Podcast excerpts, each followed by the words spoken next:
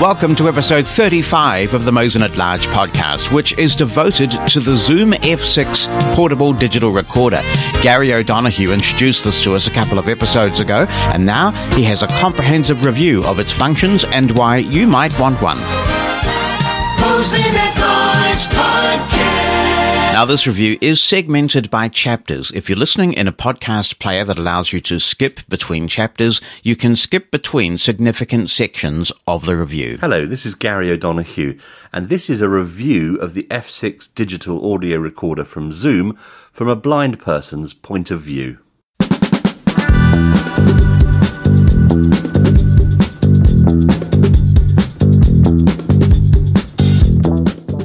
Hello, and thank you very much for tuning into this review.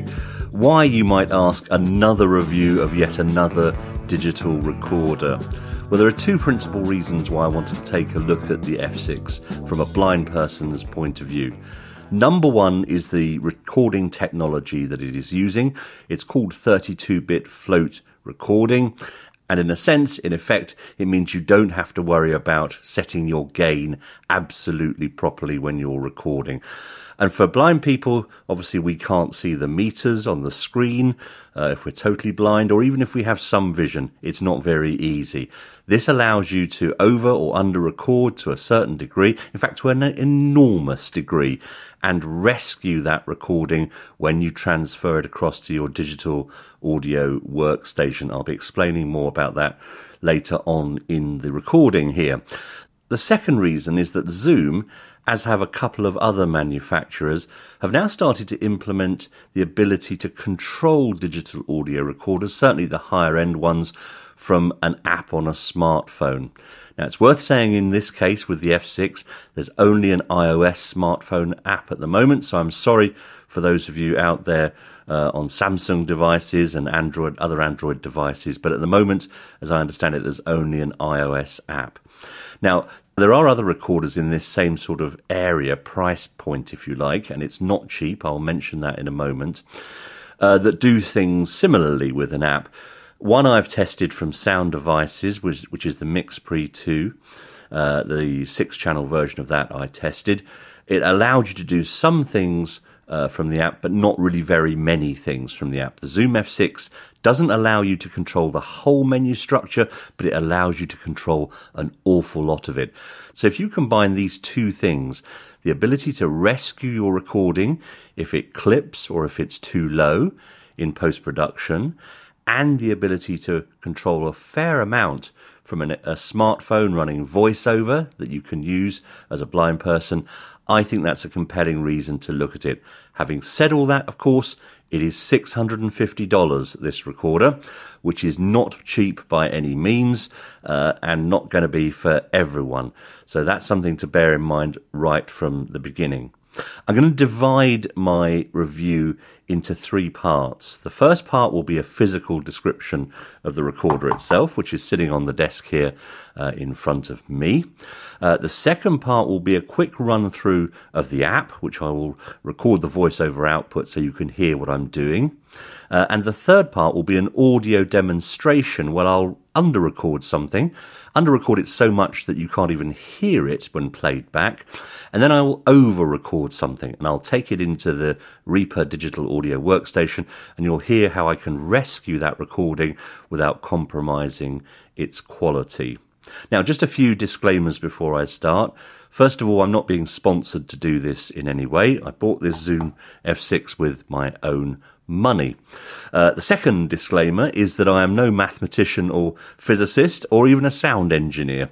I'm a journalist by training, so I will do my best to explain some of the technical aspects of the Zoom F6 and how it's doing what it's doing, but I can't pretend to be uh, someone who understands the, the really deep physics uh, of the whole thing. Uh, the third thing I'd say is I'm still learning this recorder. I've only really had it for a two or three weeks now. I'm still finding out how it works. And uh, so you'll have to bear with me. And therefore, I apologize for any mistakes I make about it uh, in advance. But I'm still learning it, but I know a fair bit about it now. So I'm hoping I'll be able to give you some insight. Well, with all that said, let's get on to part one the physical description.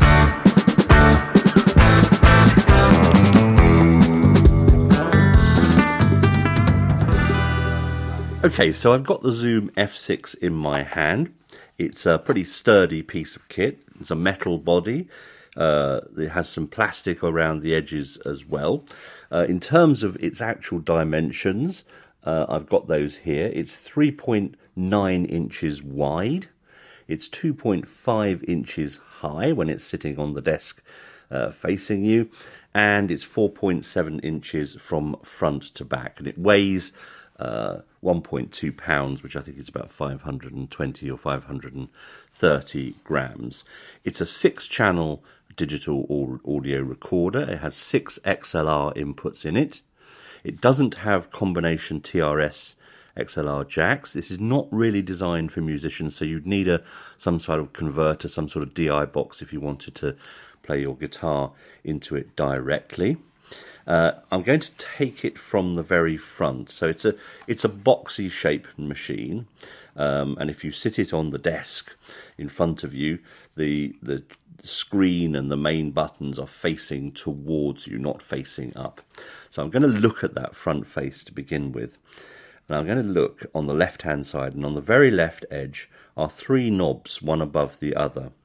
They are very closely spaced, and this is one I think of the ergonomic criticisms of the F6. And these pertain to channels 1, 2, and 3, and they have a very satisfying, which you'll be able to hear, click on and off. So these channels can be turned on and off physically from the front of the machine. So channel 1 at the top, channel 2 in the middle, channel 3 at the bottom. On the far right edge of the front of the machine are channels 4 at the top, five in the middle, six at the bottom. And these are rotary dials, uh, and I'll talk a little bit later on about what they do, but effectively they are faders rather than uh, gain trims if uh, if if in terms of the technical side of it, uh, but I, that they can be changed to do other things. Now, as well as those six knobs that control the six XLR channels, on the front of the machine we have the screen in the middle. Uh, on the left hand edge of the screen, there are two buttons, one above the other, spaced apart by about half an inch. The top one, top round button, is a menu button, and then below it, about half an inch down, is an enter button. At the same position on the right hand edge of the screen, again, this is just in from where the three rotary dials are, there are two more identical buttons. The top one uh, is a back for menus or for tracks, and the bottom one is a forward for menus or tracks. At the bottom edge of the LCD screen, there are three small rectangular buttons. They are quite small, again, they are quite close together, but there is a distinct gap between uh, the one in the middle and the one either side. The first one on the left hand side, and so this is just diagonally down from the channel 3 knob, and it's right near the, the bottom edge of the recorder.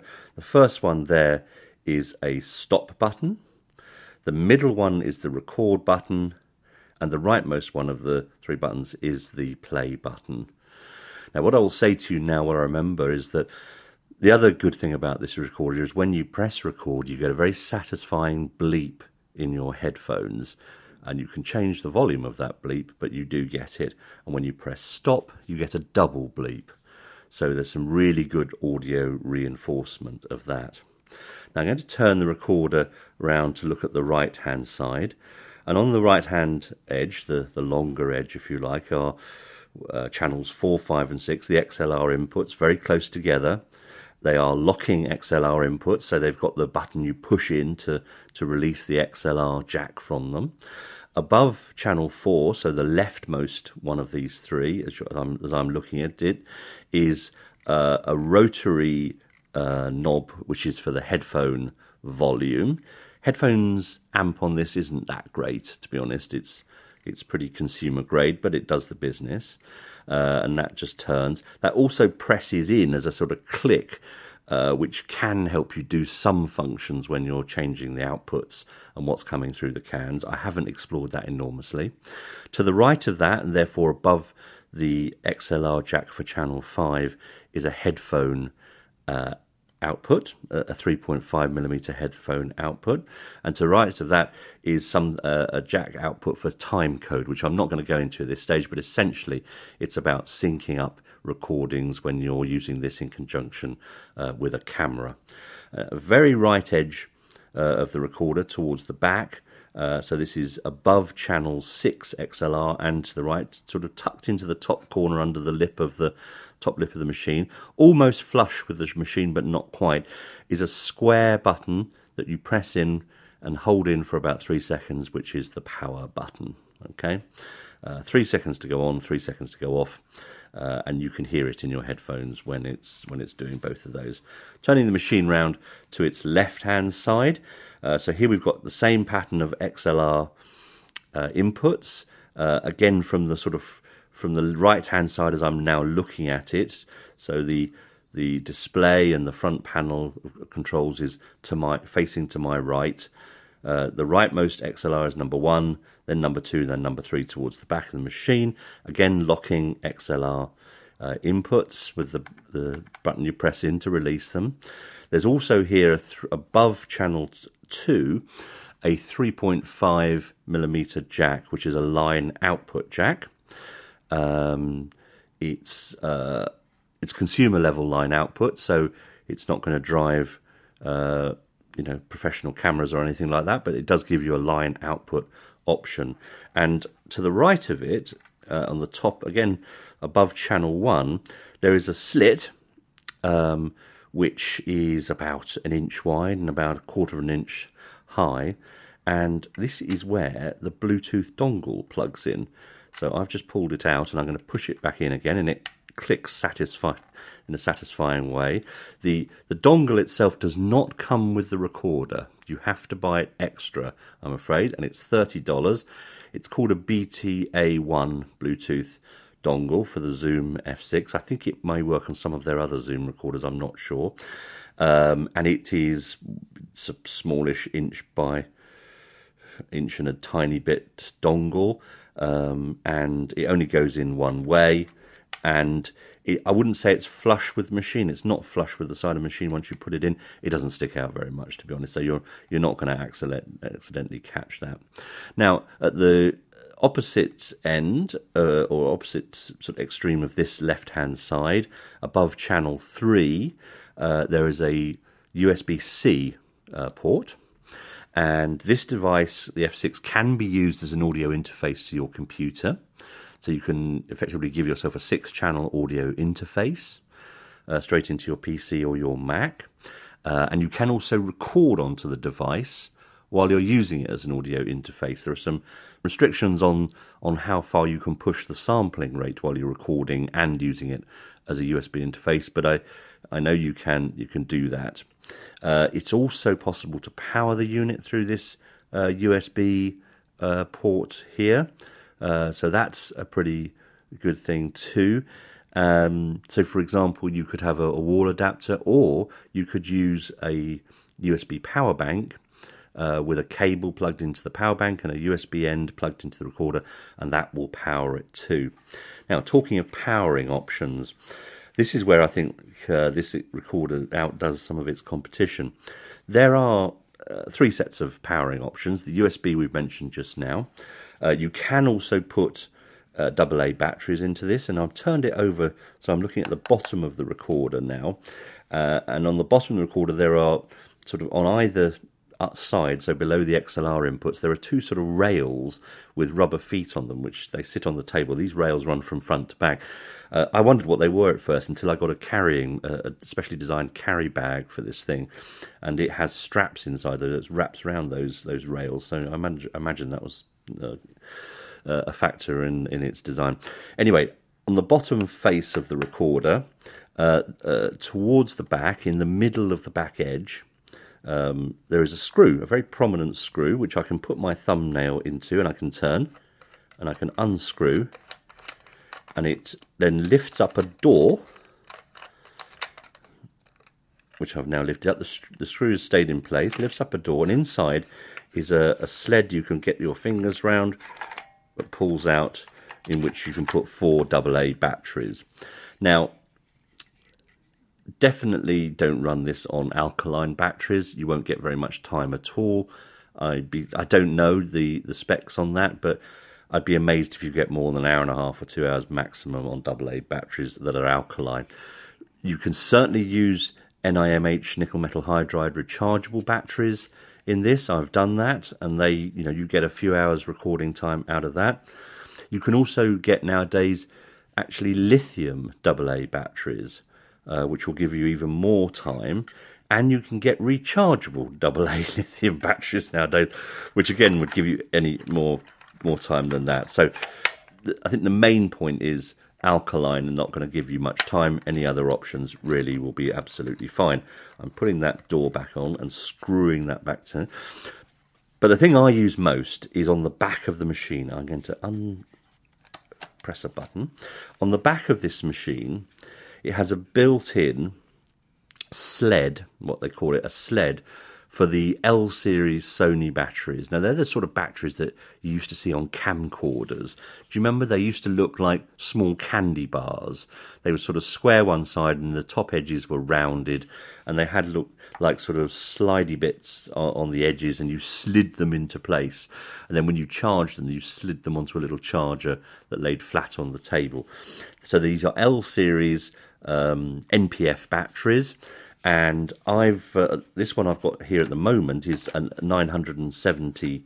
Uh, I can't remember the. I, I, forgive me. I I can't remember the actual measurement they're measured in, but they come in 970, 750, 550, and I've got a 970 here.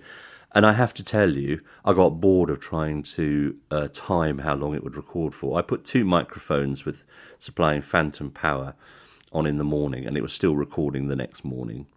So the time it is an absolutely astonishing. I've used a smaller battery on the back here, a 550. Again, it just went all day long.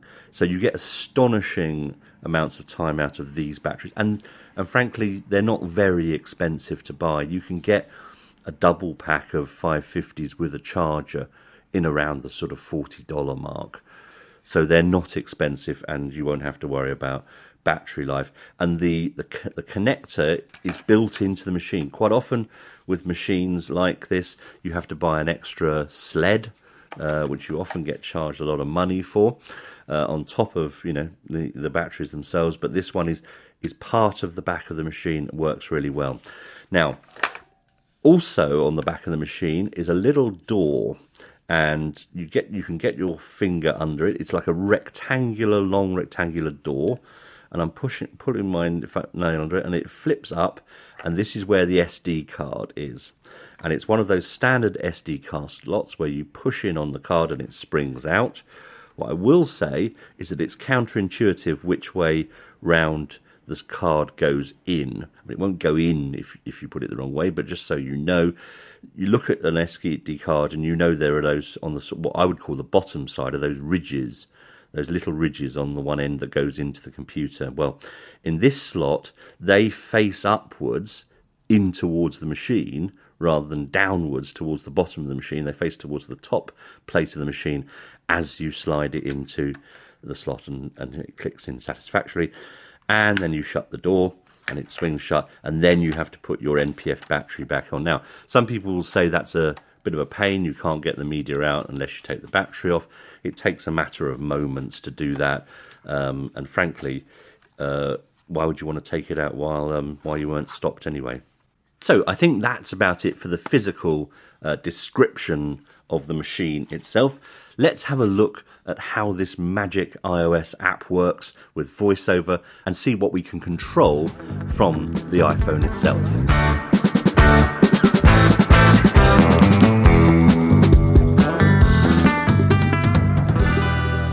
Okay, so we've had a good physical look at the recorder. Now I want to talk about the app that you can use to drive it.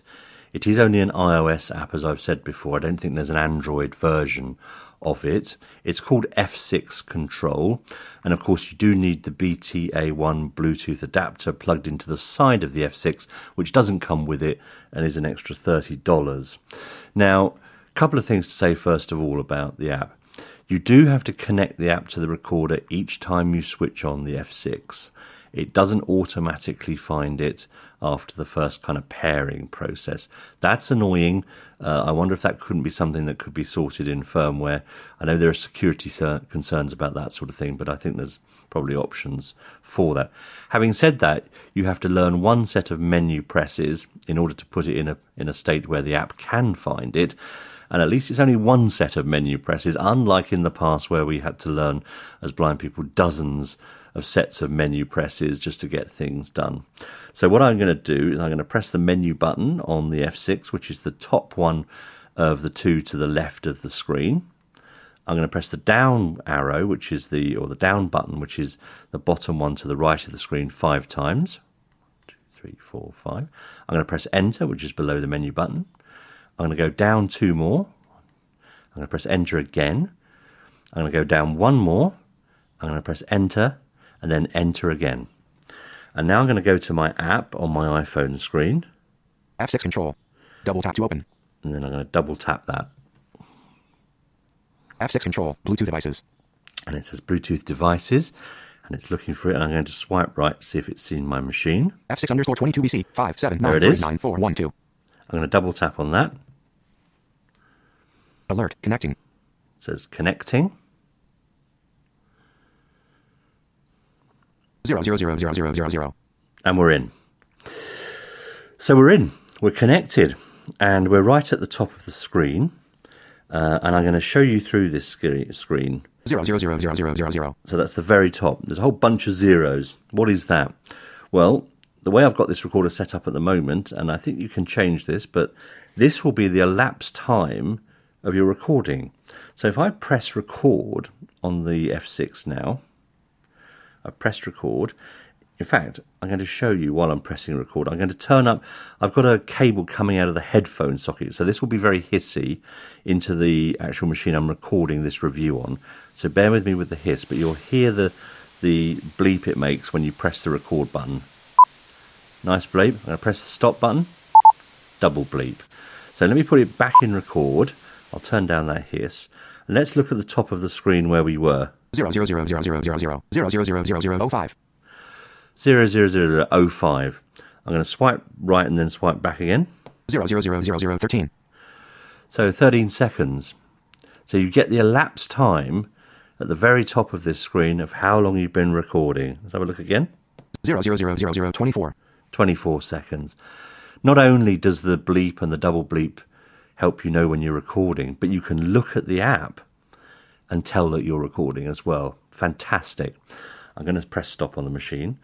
Now let's look. Some of these uh, values on this screen, I don't know what they do precisely, so you're going to have to bear with me. So the next element, swipe right. Zero, three, zero, five, two, zero. Underscore zero, two, four. That's the name of the file that you're currently recording. Uh, at the moment, mine are date stamped for their recordings, and uh, depending on the setup of the device, it, it you can put them in different folders. Zoom calls them scenes as well. It's quite complicated, but effectively, you can know the name of the track you're recording, and within the app, when you stop recording, you can actually rename uh, what you've recorded to anything you like. Really, I'm going to swipe right again. Int 29.97D. That says int 29 something 7D. That's to do with time code. That's when you're using the recorder to to sync uh, audio with a with a camera, etc. I don't know what that means. Uh, we'll move on from that because I can't help with that. I'm going to swipe right again. 8.0V. Now this is an interesting one. That said 8.0V. Now this is some has some relation to the on-screen battery level indicator. And I know this because I've seen this value go down over time with the battery. Now, it's not a very helpful indicator because what do you think? Eight, I mean, 8.0 volts. What does that mean? What I do know is that when I'm using one of these NPF batteries, that it tends to start off at 8.3, and when it gets down to 7, it's getting close to being out of juice. So there's some kind of scale it's using there. I don't fully understand what it is. I think that's something Zoom could help us with uh, in terms of uh, firmware to make that more uh, understandable as a value, but it tells you something about your battery level. Um, I think when I had AA batteries in, it was a much lower number, but it, again, it went down as the batteries went down. Again, incredibly useful. I don't remember a recorder that really allows us to see the actual battery percentage. Going right again. EXT. EXT, that refers to the type of battery you're using. So if you did have AA batteries in, that would say AA at that point. Swipe right again. WAV 48 kilohertz. That tells you what recording format you're at. You're at WAV 48 kilohertz. Very useful to know. 022H26. Now, this is very interesting. I'm going to go through this character by character. Braille table. Characters. 0, 2, 02 2, H. Hotel. 2H 2, 6. 26. So 022H26. That is a reading of how much time you've got remaining to record on this SD card. So if I turn, we've got no inputs turned on on this SD card at the moment. In fact, no, we've got one input. I'm going to turn another input on on this F6. Uh, it's actually got a shotgun mic connected to it uh, at the moment, and I'm going to go back to that value. 017H57. And I'm going to do that character by character. Braille table. Characters. 0, 1, 7, H. 5, 7. So you know now it says 017H57, 17 hours 57 minutes. Before it was 22 hours. But because I've switched on another input, in other words, another mic, it thinks another mic is plugged in, it's in real time reassessed how much remaining time there is on the SD card. Fantastic. Again, for us, have we ever known that before? I'm going to swipe right. 1, button. Now we're into um, the tracks. Uh, and as you heard it say there, it said 1. Tracks 1 to 6. PFL off, button. EV dynamic. P1, button. And I'm going to go into these tracks. I'm going to go into one of them to show you what you can change for these inputs. Uh, I've actually named this one EV Dynamic because I was doing it for something else.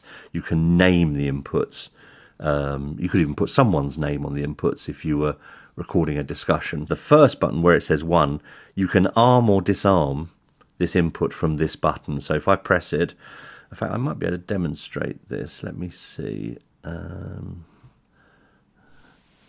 there will be hiss again, as I say, because I'm recording the F6's output um, out of a headphone jack. Yeah, here we are. Um, so this microphone I've got plugged in is actually plugged into channel to track four. Now I'm going to go down to track four. TR4. 4, button. And I'm going to double tap where it says four button. 4. And I've turned off, you won't hear this, but I've turned off that microphone. I'm tapping the end of that microphone that was going into channel four. And I'm going to press that four again. 3, button. TR4. PFL off. TR4. 4, button. 4. And I'm now tapping the end of that microphone. So you can see from the interface, let me turn that down because that's horrible noise. From the interface, I can actually arm and disarm the individual channels tracks. Okay, and let's go back up to, to number one. 2, button. EV dynamic. PFL off, but 1, button. So that's one. So be- below it, below one is PFL off, button. PFL. Now that stands for pre-fader listen. This is where we get into the settings for this channel. So I'm going to double tap on that. Button. Menu turn, button. and I'm at the top of the screen. You heard it said menu return button. That's effen- effectively a back button. Now, there are unlabeled buttons on this screen, but they're they're pretty easy to get to grips with. Um, I'm going to swipe right. TR1 PFL, heading. TR1 PFL. So gives us a nice heading. Says this is the PFL, the pre-fader listen, the settings for for track one. Button. And then it says button. Then it says Input source. input source. Mic. and it says mic. So it's saying to me that the current input source is mic, Input source. and Button. what the what the it's telling me what the control is for and what it's set to at the moment, which is mic. But in order to go in and change that, I'm going to go to the button that is unlabeled. So you get button, Button. button, Input source. input source, Mic. mic. So it's the button that's above Input source. Button. that you use to change it. So let's double tap on that. Selected. Mic. Line. And the other option I swiped right is line USB 1. or USB 1. USB 2. Two. USB 3. USB 4. USB 4. So I can assign track 1, channel 1 of the recorder to mic or line or to any one of four USBs, okay? When you're, Menu when you're, button. when you're using it as a USB interface. I'm going to press the menu return button at the, at the top to go back a level. And then we're going to explore this menu further. So I'm going to swipe right, Button. Input limiter. input limiter Off. off. Inside the input limiter, you can make all sorts of adjustments. The limiter uh, is not active when you're recording in 32 bit float, and the reason for that is that they believe it's not necessary. So let's go in and have a look at the limiter. off off button. Mm. says on and off. Hard knee button. Mm. You can change the knee, that's very complicated. Threshold 06 dB FS button. Mm. You can set the threshold of the limiter. In other words, what value, what dBs, dB full scale value does it kick in? Attack time 1 millisecond but You can change the attack time, Release time 200 milliseconds button. release time. Target level 06 dB F. Target level 06 dB FS button. And you go into all these, and these all these sliders are accessible once you go into these these controls. They are absolutely accessible. They're standard iOS sliders, and they work with VoiceOver. Let's go back a level. Menu turn button. So the next one Phantom. is Phantom. That's this is where you can turn on Phantom power for this channel, and it has 48, 48 volts. Next one, Off button. Phase invert. you can change the phase invert for a channel, and that's where I mean, without getting into it too much, sometimes you can have a, a phase issue when you're recording the same thing with two different microphones. Next one is Trim. Trim. Button. Now, that again, you go into it and you can change the slider. And uh, when it's in the normal 24 or 16 bit recording mode, not the 32 bit float, you have a huge range in certainly in the mic settings of 12 to 75 dBu. So it has a big range of gain that you can add, uh, which is good for sort of low power dynamic mics in particular. Any of you using the Shure SM7B will be very happy about that. There's a, a glitch, I think, in the app here. When you're in 32 bit float mode, sighted people see the trim gain as grayed out, whereas it still seems that you can change the value in the app, but it doesn't have any effect. So I think you know they, they should uh, ensure that that shows as grayed out uh, in the app as well. You shouldn't be able to change it, and it doesn't do anything when you do change it. But in a sense, we wouldn't know that from looking at the levels on the screen. So we're going to go on through this menu. Input delay. Input delay, I won't go into that. That is uh, essentially to deal with slowing down how things are recorded from one channel. If, for example, you're combining wireless, digital wireless systems with um, latency in them with a, pl- a mic directly plugged into the unit, you might want to slow down uh, the one plugged directly in so that it's in, in sync, as it were, with the wireless system. 0.0 milliseconds button. Stereo link. Stereo linking, that allows you to, if you're using, for example, a stereo mic, it allows you to link channels together. Uh, I've had some difficulties with that in, the, in that it allows you to switch it on and off, um, but I haven't yet found a way in these menus to choose which channels you want to link together. There's a sort of matrix in the main menu. I've I've, I've been told uh, by a sighted person that allows you to say, okay, it's channels one and two or channels three and five that I'm linking. So you can switch it on and off. You can choose whether it's normal stereo linking or mid-side linking. But uh, to my best knowledge in the app so far, you can't operate accessibly the grid that chooses the linking. On. Button. Fader. That's the fader. Not to get too technical about this, but you can set the fader level. Generally speaking, the the knobs on the front of the device are the fader. If you're in 16 or 24 bit recording mode, they're not the trim gain. That is set in the menu.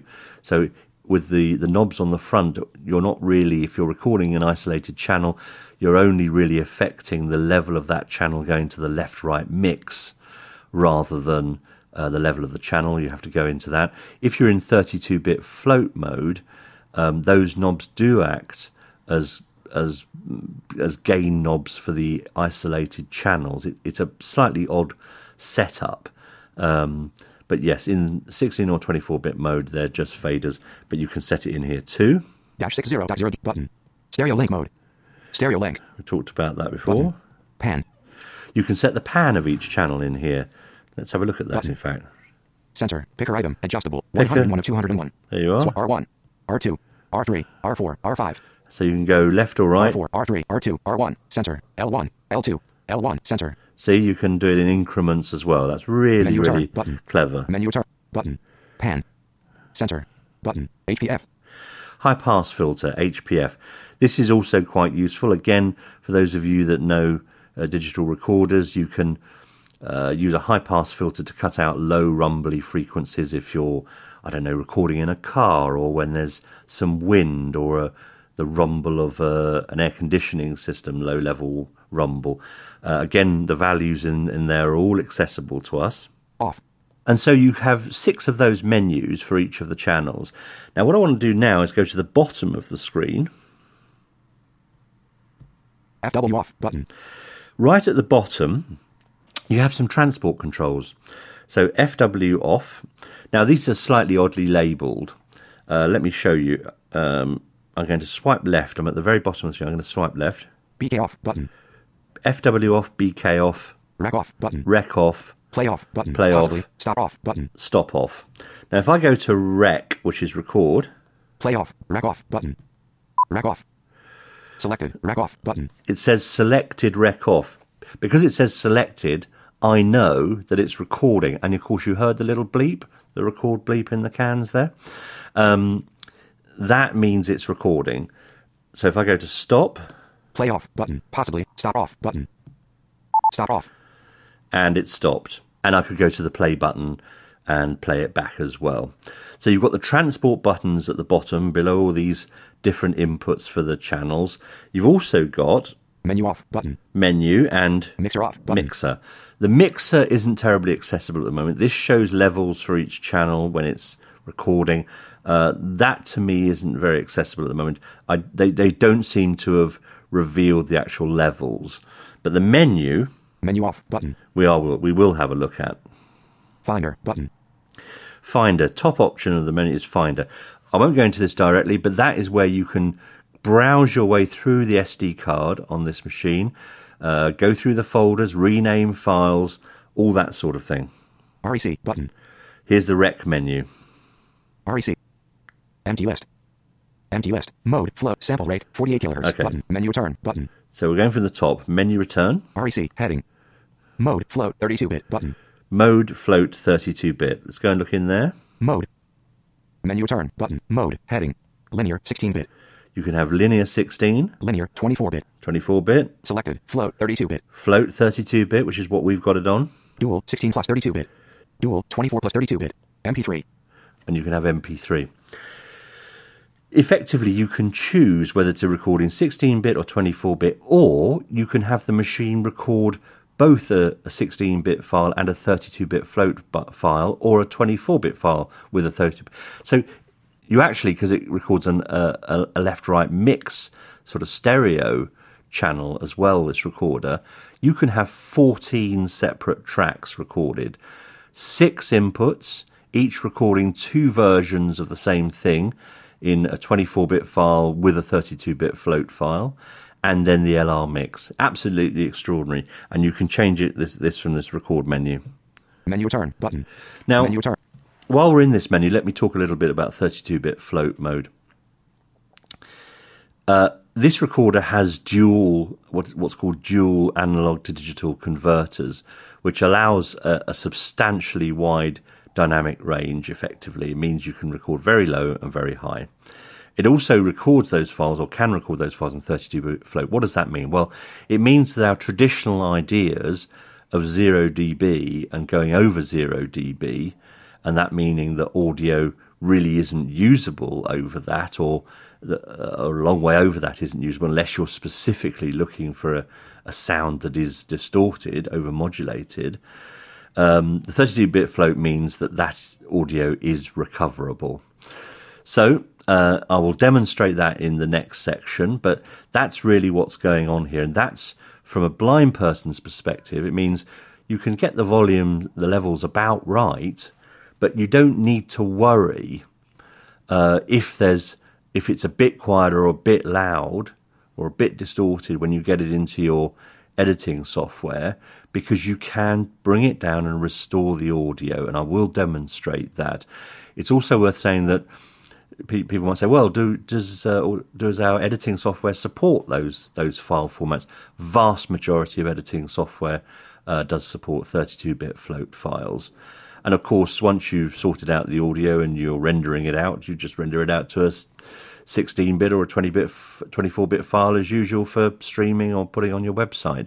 Um, it's, a, I think, an incredibly powerful uh, option for for us, and it means that we don't have to worry as much as we used to about levels. I'm going to go through this menu very quickly now. REC heading mode float 32 bit sample rate 48 kilohertz button. Again, you can go in there and change the sample rate. Uh, you can have up to 192, I think. MP3 bit rate 320 kbps button. Again, if you want to record in MP3, you can, and you can change the bit rate. LR track on button. And now I've got the LR, the left right mix track, as being on, so it's recording a, a left right mix of all my inputs when, when I do. Pre-rec on button. Pre record. Fantastic again. Uh, this means that when you press the record button, if you have this on, it records several seconds before you actually press this, the record button. So it's buffering sound. Um, and even in 32-bit float mode, I think at I think at 48 uh, kilohertz, uh, the pre-recording buffer is about six seconds. So you can be six seconds too late pressing record, and it will record what uh, you were trying to get as you scrambled for the record button. Really, really useful. Pre-rec on button. And that's the end of that menu. So I'm going to go back out. Menu turn button. Menu turn. Auto mix button. Ambisonic mode but play play one. Metadata for next tape. REC button. So I'm going to swipe through, and I'm not going to go into all these menus because it's uh, it'll take too long. Metadata for next take button. That's where you can change the metadata for the next take. In other words, the, the details associated with the file. Play play one button. Uh, that's the play menu. I won't go into that now. Ambisonic mode button. There's ambisonic mode supported by this, this recording, which is effectively taking out four channels to try and do sort of surround sound kind of type of recordings. Auto mix button. Auto mix, that's a function that is on a lot of recorders nowadays. Effectively, what it means is if you've got two or three mics plugged into the recorder, what it tries to do is fade down the mics that aren't getting any input at that moment in time. So if you've got two or three people, it tries, and one person is speaking in your podcast, it tries to fade down the other two mics a little bit so that you don't get so much room noise and it tries to do that intelligently. You can select which channels that's on and which channels it's not on. Set date slash time button. Date slash time. I haven't had a lot of joy setting that. That's been true of a lot of recorders, hasn't it? Version button. Then there's a version. Background mode on button. Background mode. I don't know what that is. Background mode on button. And that's the end of the menus. So that's taken a long time, but I just wanted to give you an idea. This app isn't perfect uh, for us. There's some unlabeled stuff. There's some stuff that that appears to work, like the trim when you're in 32-bit float mode, that shouldn't work.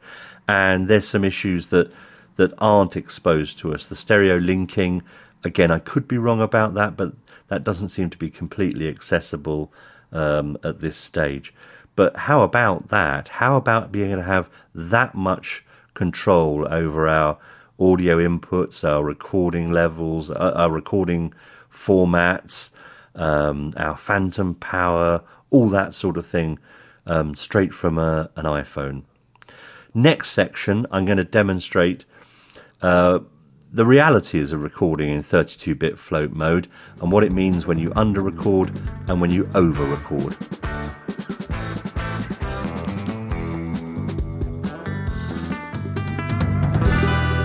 So, in part three, what I'm going to do is describe and demonstrate how you can restore audio that you've under or over recorded in the 32 bit float mode.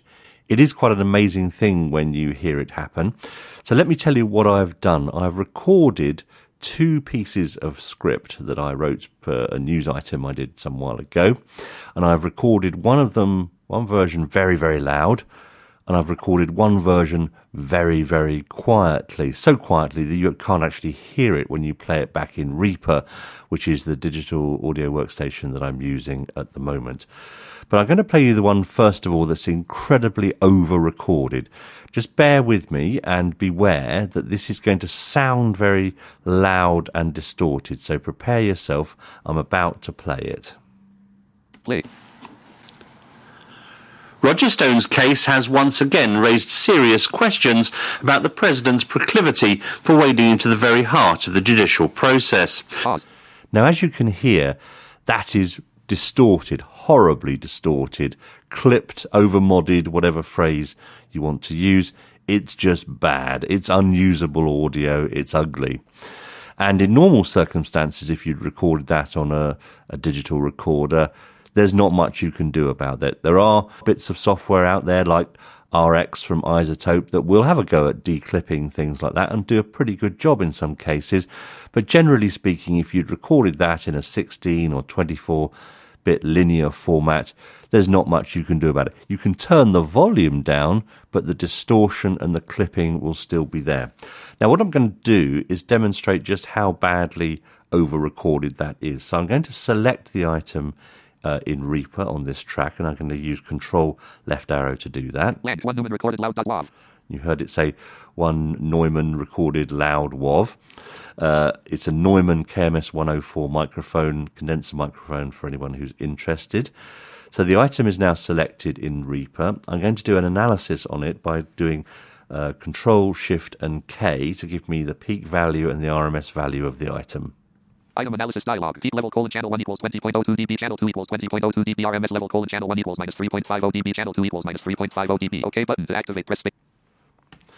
So you can hear from that 20 dB is the peak. It just sounds horrible.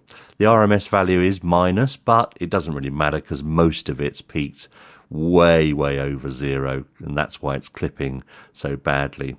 Now, what can we do about this? Well, because it's recorded in 32 bit float, the information is actually in the file.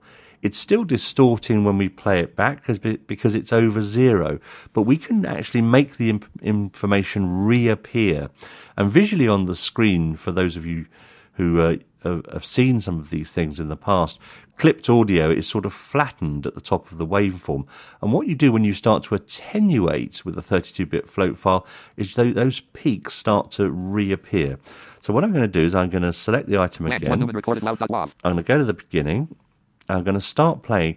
And as I start playing, I'm going to start knocking the item level, the item gain down. I'm going to start attenuating the item by a dB at a time. Probably go for about 22 or 23 to make sure it gets under zero. So let's listen, and you should be able to hear the audio starting to improve. Play. Roger Stone's case has once again raised serious questions about the President's proclivity for wading into the very heart of the judicial process. The Department of Justice backed down over its first sentencing request for Stone after the President said publicly it was a miscarriage of justice. Pause. Now, you can hear it's certainly quieter than it was, but it also is not clipping.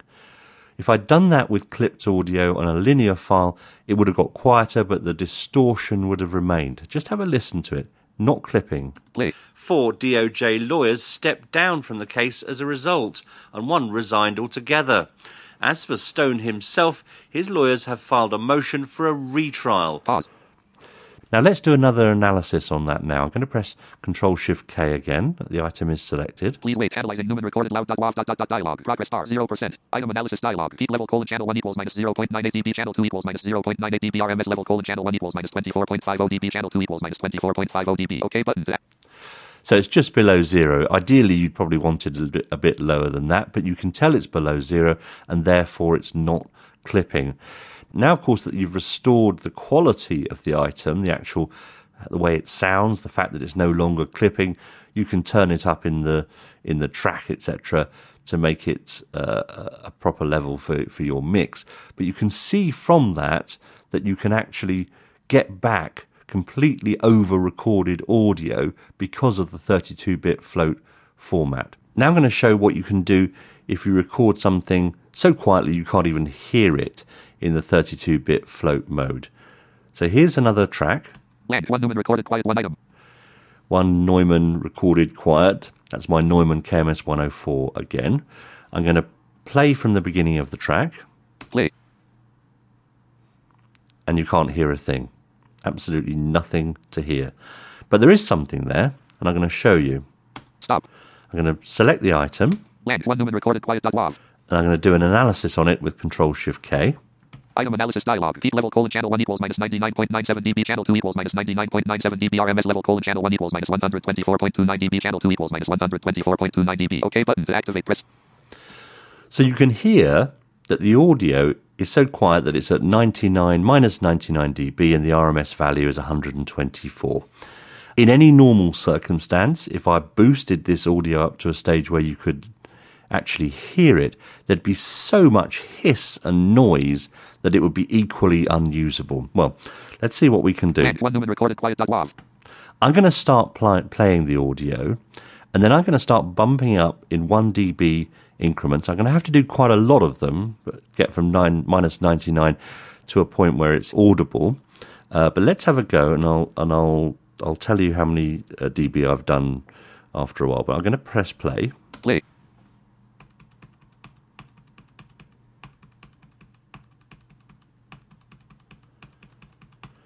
That's 30 dB. Selected. Still can't hear anything.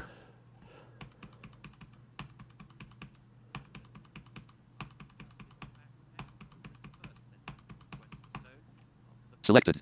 60 dB. Starting to hear something. Four DOJ lawyers stepped down from the case as a result, and one resigned altogether. As for Selected. It's another 20 dB. lawyers have filed We're hearing it, aren't we? for a retrial, and he won't go Should we try six more? until that is resolved. Selected. Stop. Now, so we've pu- pushed it up almost 90 dB. Let's play from the beginning. Play. Roger Stone's case has once again raised serious questions about the president's proclivity for wading into the very heart of the judicial process. Pause. Now, I'm going to analyse this item. There's a bit of silence at the beginning, which is going to distort the analysis, but we'll, we'll do it anyway. Land one Neumann recorded quiet. Please wait. Analyzing Neumann recorded quiet. Dot wav dot dot dot dialogue. Progress star zero percent. Item analysis dialogue. Peak level colon channel one equals minus thirteen point nine seven dB. Channel two equals minus thirteen point nine seven dB. RMS level colon channel one equals minus thirty eight point two nine dB. Channel two equals minus thirty eight point two nine dB. Okay. So it's now at minus 13 uh, peak. Uh, and the RMS, can't remember what it said, but it's a decent level. And the reason it's it's lower is because of that, the RMS is low, is because of that silence at the beginning. But you can tell there's no hiss. Let me, let me play it again. Play. And I'm going to turn up the track volume when the speech actually Roger starts. Stone's case has once again raised serious questions about the president's proclivity for wading into the very heart of the judicial process. The Department of Justice backed down over its first sentencing request for Stone after the president said publicly it was So what you've heard there is that something that started out as a completely unusable piece of audio at minus 99 dB, if we'd raised it up the amount we needed to raise it up normally, we'd have got so much noise and hiss, it would have been unusable. But what we've managed to do is raise it up and it's as clean as anything. And that's the beauty of 32-bit float recording. You can over record or under record and you can still get the data back because of this huge dynamic range that 32-bit float has, a range of around 1500 dB, 700 plus above zero, 700 plus below zero. And that takes account of anything you're going to hear on the planet, quite frankly. Uh, and honestly, the limitations in terms of over recording or under recording are going to be your microphone, not your digital audio recorder's ability to capture the bits and bytes.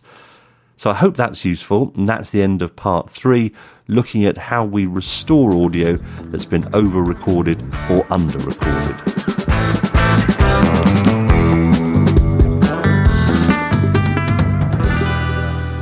So, just to wrap up quickly, I think this is a huge step forward for blind people who want to be able to have access to a sophisticated digital recorder.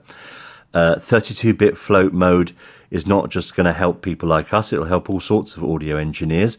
Does it save everything? Is it the answer to every recording problem? Absolutely not. If you place your microphones in the wrong place, it's not going to help you. If you have a lot of noise in the background, it can't eliminate that. It can't make up, in other words, for other kinds of, of bad recording techniques, but what it can do is save you if you under record a bit or if you over record a bit. As for the app, I think there's a, a lot more they could do. There are many menus that aren't exposed to it. I say many. There are a number of menus that aren't exposed to us. There's a system menu where you can format the SD card, etc. There's an output menu where you can sort of route outputs. And of course, there's the, the menus that deal with turning it into a USB interface, which would be great to be accessible. And I think uh, and I hope Zoom will look at exposing all those menus to the app in the future. I will say that they have uh, brought an app update out since I've had this, and it's not been very long. So there is obviously some development going on there. So, for example, the app does not disconnect from the, the device if you if the app is in the background while the machine is on. So you can go away on your iPhone and do something else, and then not have to go through the rigmarole of reconnecting uh, the connection. It's still there and it does also allow for connection to more than one F6 device if you have the money to have more than one F6 device. So lots to improve on the app, but a big step forward. Hope that's been good. I hope it's been useful. Uh, that's all from me for now. All I can say is get out that microphone and get out there.